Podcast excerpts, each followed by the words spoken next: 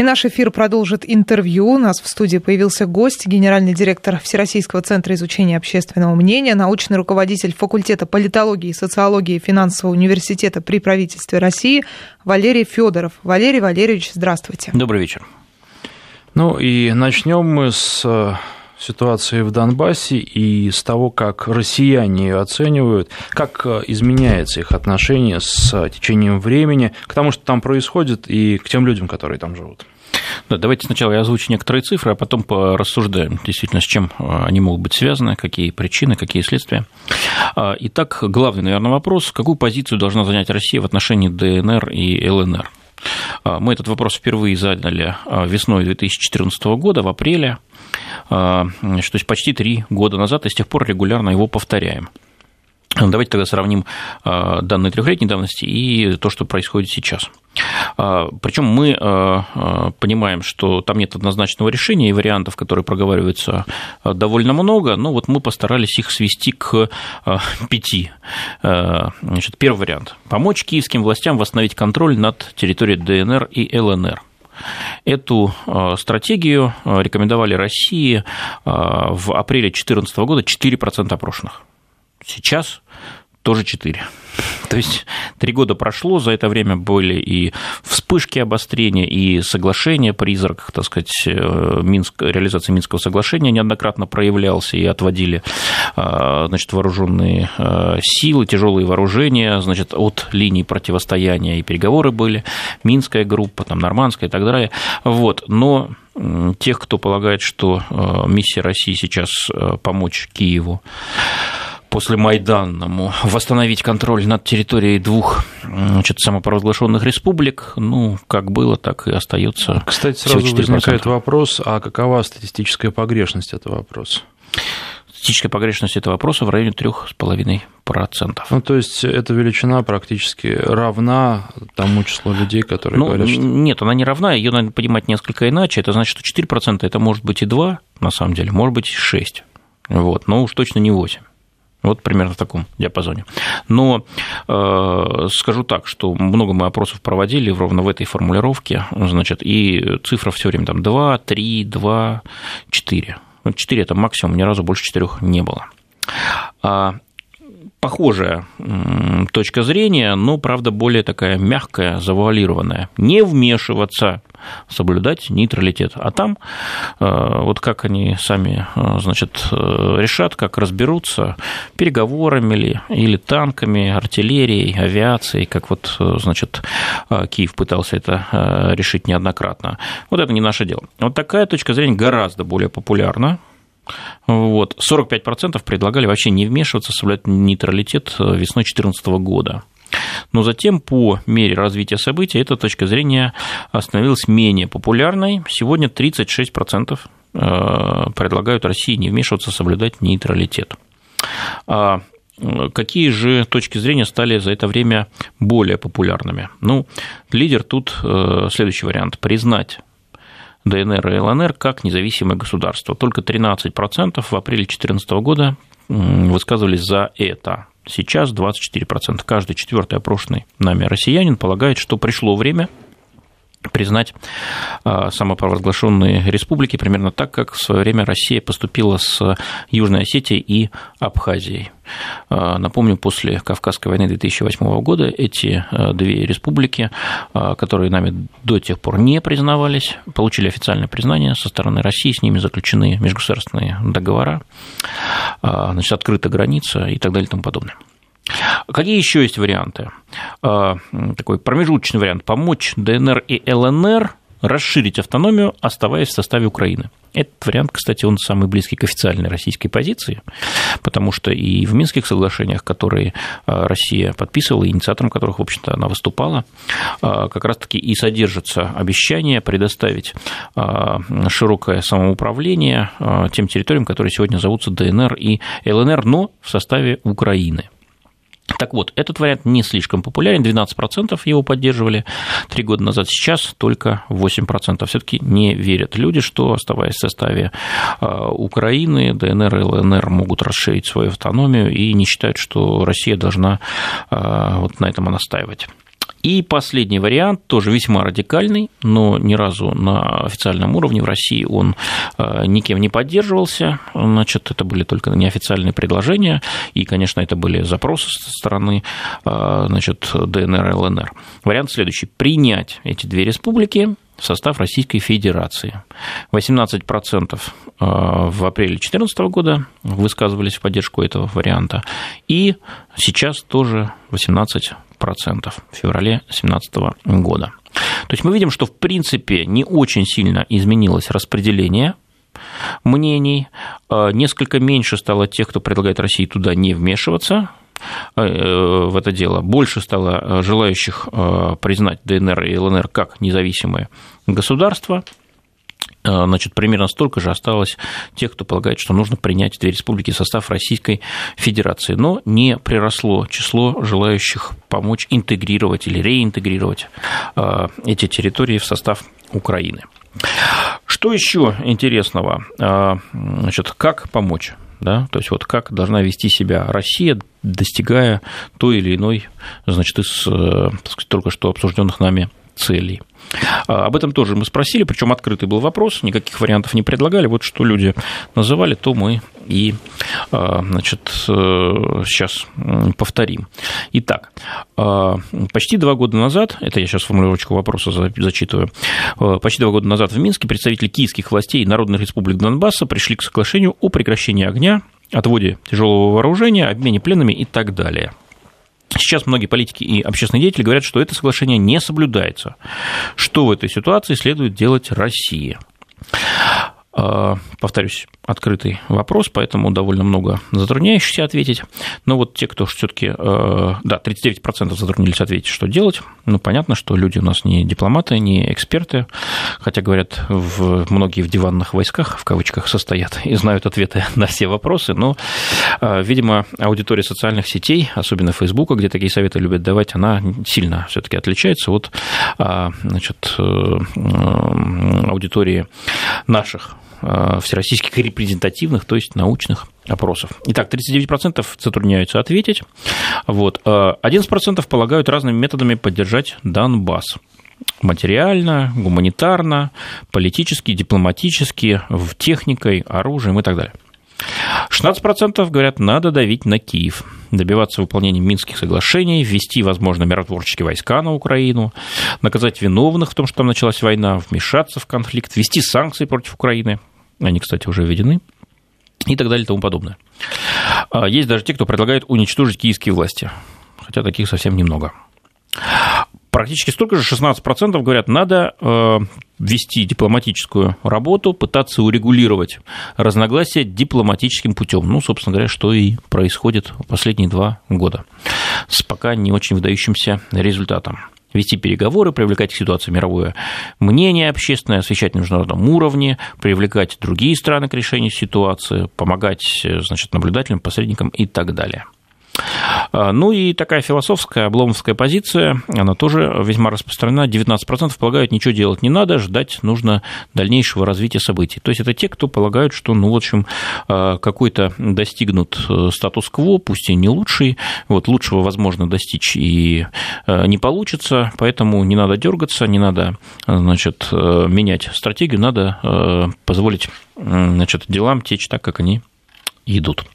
Мы видим, э, так сказать, разнообразие мнений очень большое. Вот, единого рецепта, что делать с Украиной, что делать, чего делать с Донбассом, что делать с э, нереализуемыми вот уже долгое время Минское соглашение, пока нет. Проговариваются разные варианты. Сильные мира сегодня могут найти этот выход.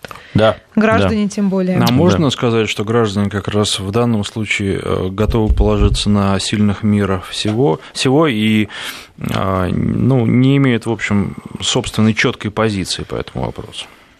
Э, есть определенные э, аспекты ситуации, по которым люди как раз имеют четкую позицию. А, вот один из них – это гуманитарная помощь для Донбасса. Напомню, уже десятки конвоев гуманитарных были туда доставлены. Каждый раз Украина нас обвиняет в том, что вместо сахара, песка, значит, э, хлеба и так далее, того, того подобного, мы туда доставляем вооружение, военную технику и так далее. Вот. Но россияне этому не верят. Россияне полагают, что э, значит, даже несмотря на то, что это к нам влетает в копеечку, нужно России продолжать поставлять Донбассу гуманитарную помощь. Вот впервые мы такой вопрос задали в сентябре 2014 года. Тогда 78% нам сказали, что да, надо гуманитарно помогать. Только 15% полагали, что нет. Дальше э, мы летом 2016 года этот опрос повторили, и э, желающих помогать Донбассу гуманитарно э, оказалось существенно меньше, уже 64%. Все равно большинство, конечно, две трети практически, но меньше. Было 78, стало 64. А те, кто полагает, что нет, не следует нам на это тратить свои деньги, стало больше, почти вдвое, с 15 до 27%. Это август 2016 года, не так давно. Проходит еще полгода, опять активизация военных действий, Авдеевка, опять кризис, люди гибнут. А, значит, опять тупик. И февральский опрос показывает, что опять 82% полагает, надо помогать Донбассу гуманитарной помощью. И только 14% скорее не следует. То есть мы видим вот такой лабораторный чистый пример химический, что любое обострение агрессии украинской на Донбассе – любое обострение гуманитарной катастрофы, которая, в которой там живет, э, живут миллионы людей, вот уже почти три года, а, оно э, приводит э, к тому, что люди четко говорят, да, это накладно, но нам необходимо и помогать и дальше жителям Донбасса гуманитарной помощи. Вот это один из аспектов, по которому у людей твердое мнение есть, и оно не меняется со временем. Еще один аспект – ополченцы Донбасса. Ну, то есть, вот те вооруженные формирования, которые в Киеве называют сепаратистами, террористами, а мы называем ополченцами, значит, а сами они себя называют народной милицией, значит, э, ДНР и ЛНР. Вот нужно ли России прекратить их поддержку ради улучшения отношений с Украиной и Западом или нет? Или такая цель улучшение отношений с Украиной и Западом не оправдывает предлагаемое средство, то есть прекращение поддержки ополченцев Донбасса. А, этот опрос мы, вопрос мы впервые задали в сентябре 2015 года и повторили в феврале 2017 а, Какие результаты? 58% тогда, э, в сентябре 2015 полагали, что нет, не стоит обменивать одно на другое. 11% предлагали, да, надо, надо на это пойти, пожертвуем поддержкой ополченцев, но зато замеримся с Украиной и Западом.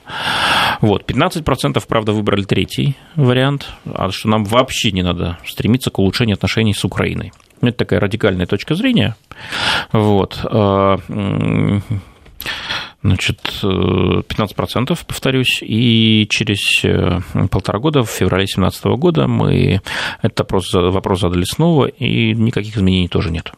То есть снова 59% полагают, что размениваться не надо, 15% полагают, что вообще не надо стремиться к улучшению отношений с Украиной, а 12% все-таки полагают, что надо, можно, можно пожертвовать, и, наверное, и нужно это сделать.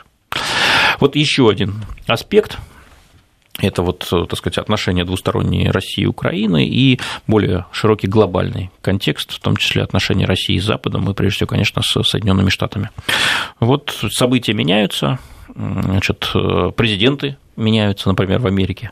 А вот, а, а экономическая ситуация меняется у нас в России, например. Ну, а вот эти точки зрения остаются такими константами, а не переменными. Ну, у нас остается немного времени сейчас до новостей, поэтому, наверное, мы сможем проанонсировать, только успеть следующую тему.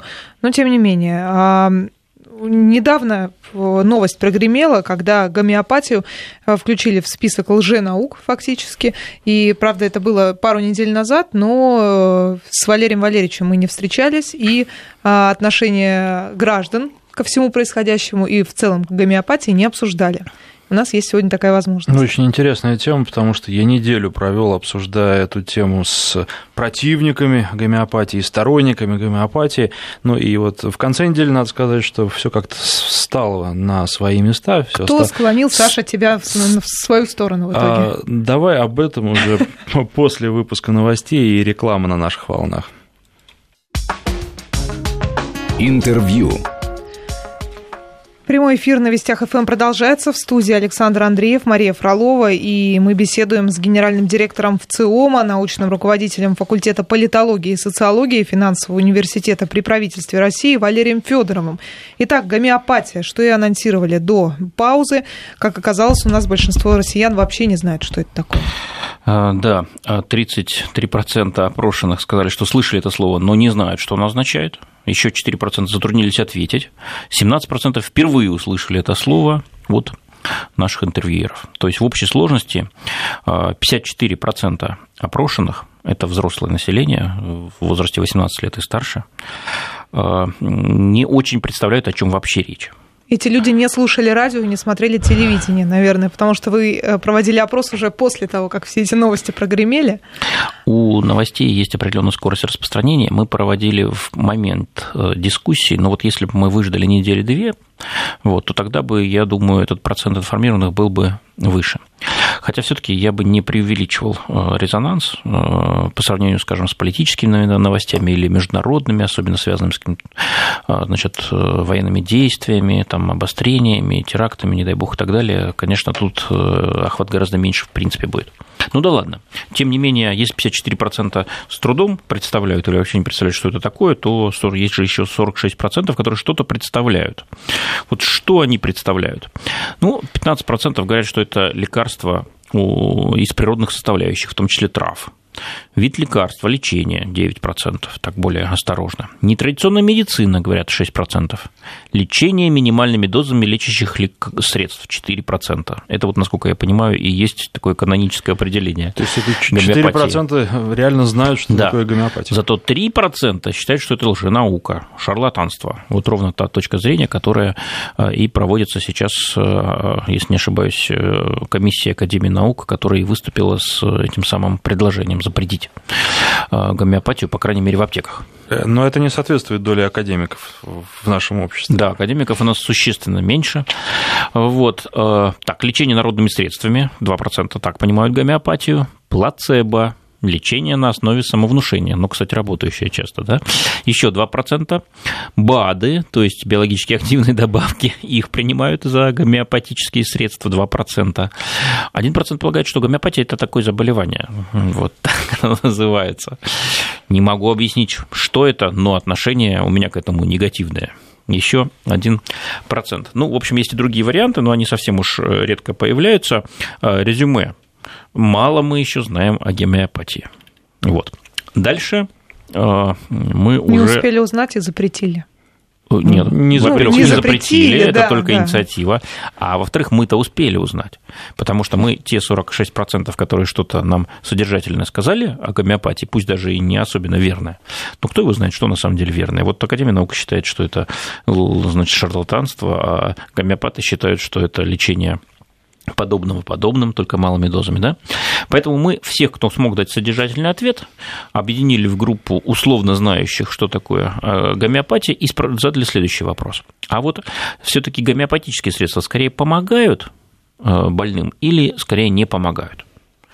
А, и вот здесь э, плохая новость, наверное, для гомеопатов. Только 32% из тех, кто, кто что-то слышал про гомеопатию, сказали, что скорее помогают гомеопатические средства. 45%, почти половина из этой группы, говорят, что нет, скорее не помогают. А, тут, кстати, очень интересно, есть а, значит, возрастная зависимость. А, среди самой молодой группы населения, 18-24 года, только 32% полагают, что помогают эти средства, 59% полагают, что нет, нету никакой пользы от гомеопатии. А вот э, старшее поколение э, в возрасте 60 лет и более, значит, там э, тоже 25% полагают, что скорее помогают, а и только 37% скорее не помогают. Зато максимальная доля затруднившихся ответить, 38%.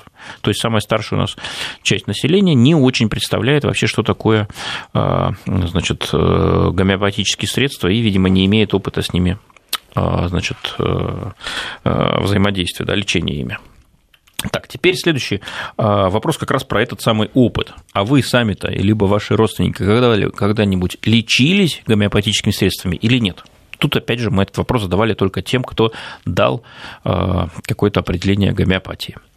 И результаты такие, 26%, то есть каждый четвертый опрошенный сказал, значит, э, и я, и мои родственники лечились гомеопатическими средствами, принимали их.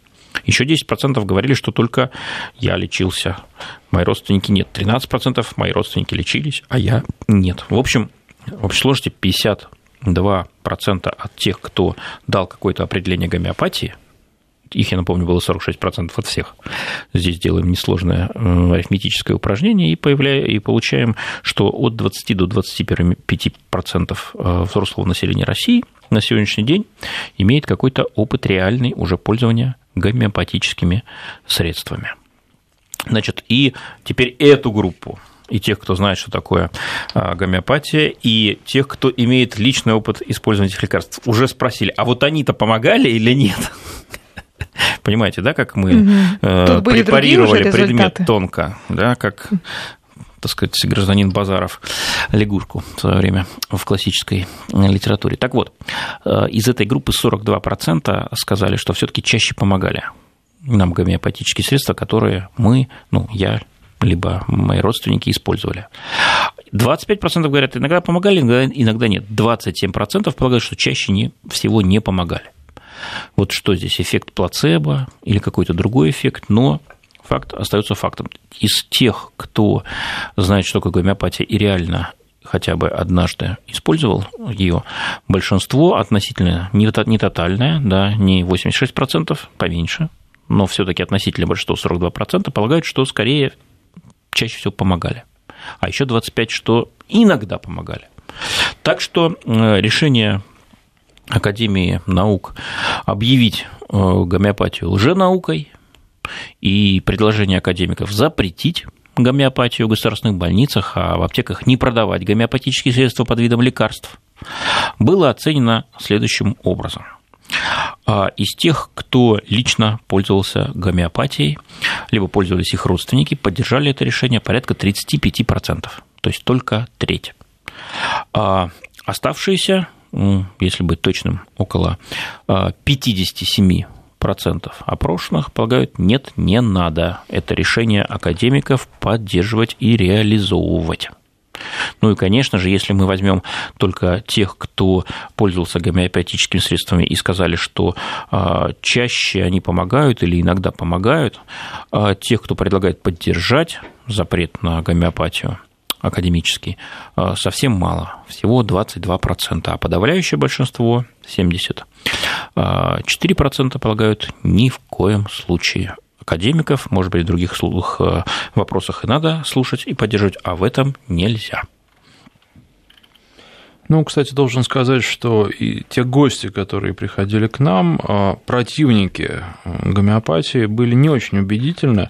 И, пожалуй, точку поставил в дискуссии врач-гомеопат, вот после которого а, действительно возникло полное понимание того, что, ну, по крайней мере, ко многим гомеопатам обращаться нет никакого смысла.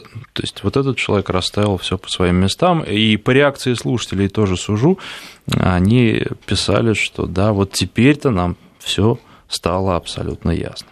То есть вы имеете в виду, что гомеопат сказал, э, гомеопатия вещь полезная, но не к всякому гомеопату следует обращаться? А, нет, он просто приводил такие примеры, да, и обосновывал какие-то свои умозаключения основывал на тех вещах, которые, ну, ну, например, у слушателей, имеющих отношение к физике, волосы вставали дыбом, и они говорили, о, Господи, как же такое вообще возможно? Все-таки радио, конечно, это великий коммуникационный канал. То есть даже если, э, значит, мы можем определить, что у наших слушателей встают волосы дыбом, значит, мы по-настоящему правим миром.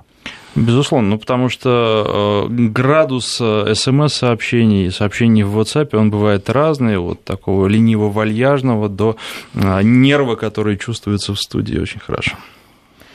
Ну что, к другим темам перейдем, проанонсируем опять же. У нас опять пауза впереди, по плану, по нашему. А еще у нас а, впереди День защитника Отечества. Да, и вот как раз вот эта вот тема, как наша русской российской армии, это вполне себе пересекается с праздником, который впереди.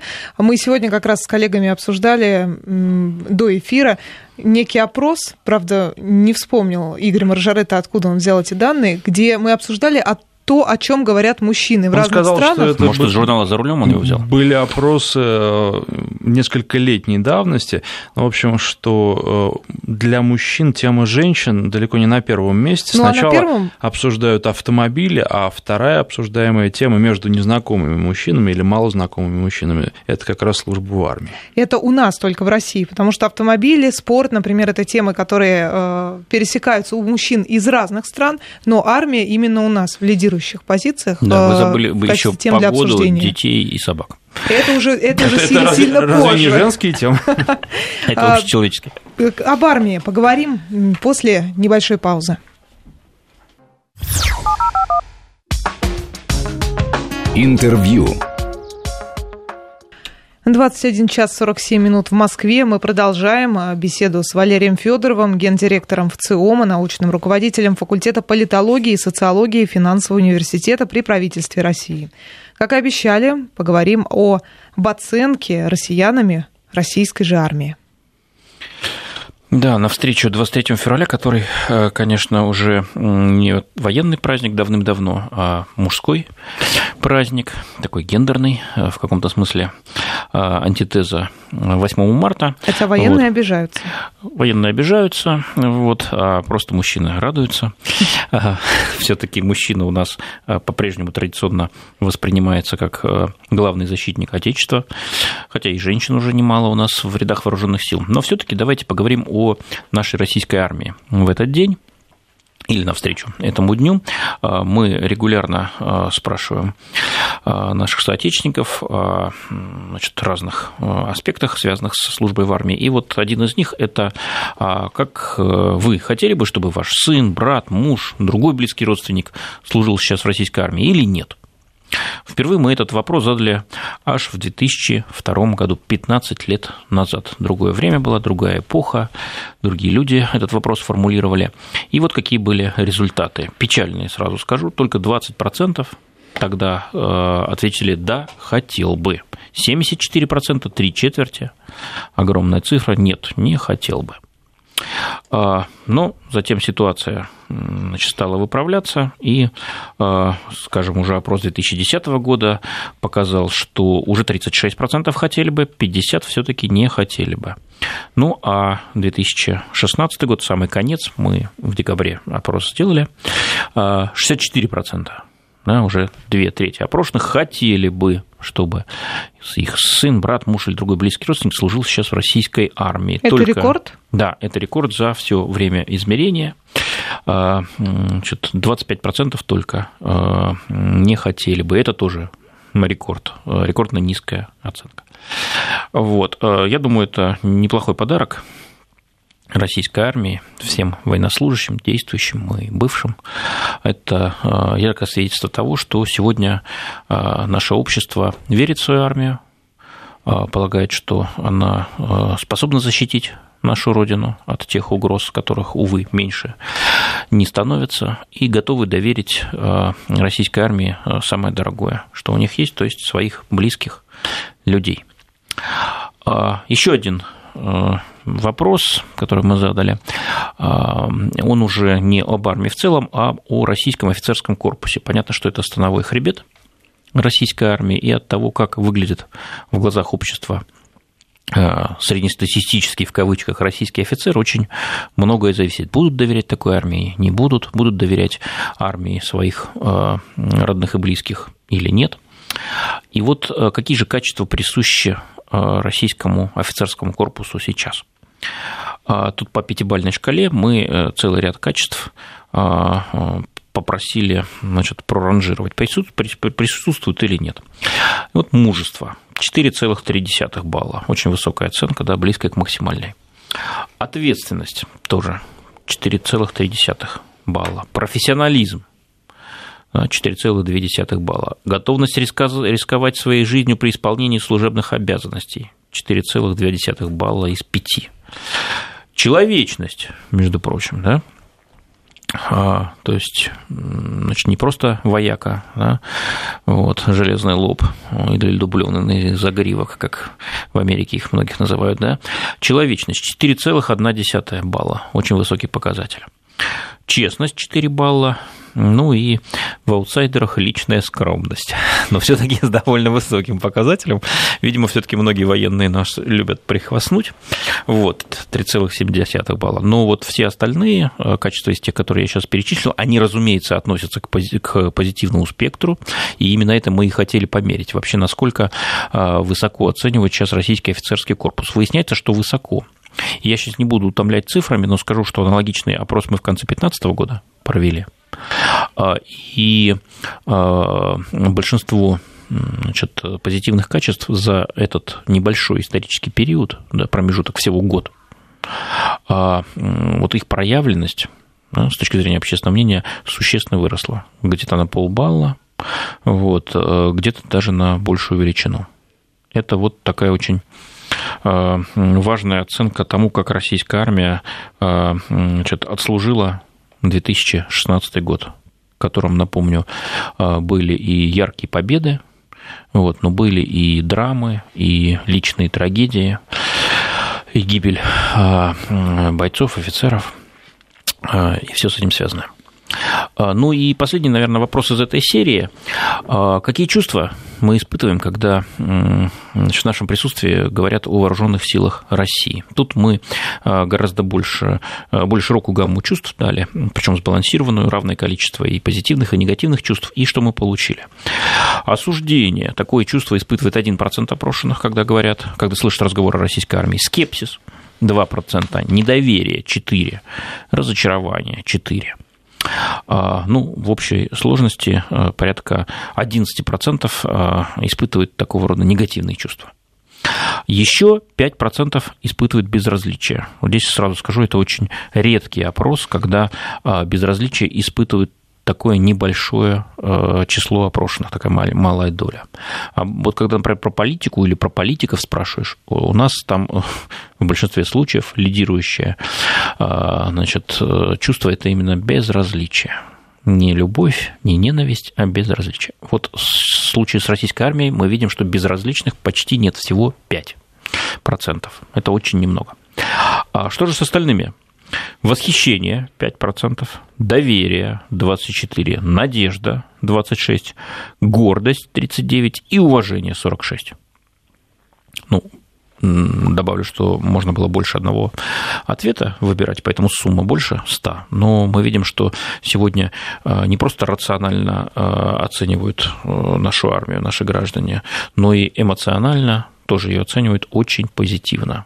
Это, конечно, дорогого стоит, вот, это не само собой присуще нашей российской армии, она видала а, и гораздо худшие времена, и 90-е, и начало нулевых а, годов а, большинство эмоций, которые наши граждане связывали с нашей же армией, были либо, так сказать, нейтральными, безразличными, либо же негативными. Позитивных эмоций было очень мало. Сегодня мы видим, все перевернулось с головы на ноги. Вот как следствие наши слушатели пишут, что военкоматы в Московской области перевыполняют призыв. И не только в Московской области. Ну, это вот как просто конкретные сообщения пришли от слушателей. Значит, эффект есть, действительно. Да, так что можем поздравить, хотя и с небольшим опережением, э, настоящих защитников Отечества. Э, их служба э, воспринимается как очень нужная, пользующаяся поддержкой в обществе, сама армия э, сегодня, наверное, на максимуме доверия. Можем пожелать только, чтобы, вот на, чтобы эту высокую планку они поддерживали и дальше. Ну, а это ведь возможно. Дай бог. Ну, мы благодарим нашего гостя. У нас в студии был генеральный директор Всероссийского центра изучения общественного мнения, научный руководитель факультета политологии и социологии Финансового университета при правительстве России Валерий Федоров. Валерий Валерьевич, ждем еще. Спасибо. Зовите. Интервью.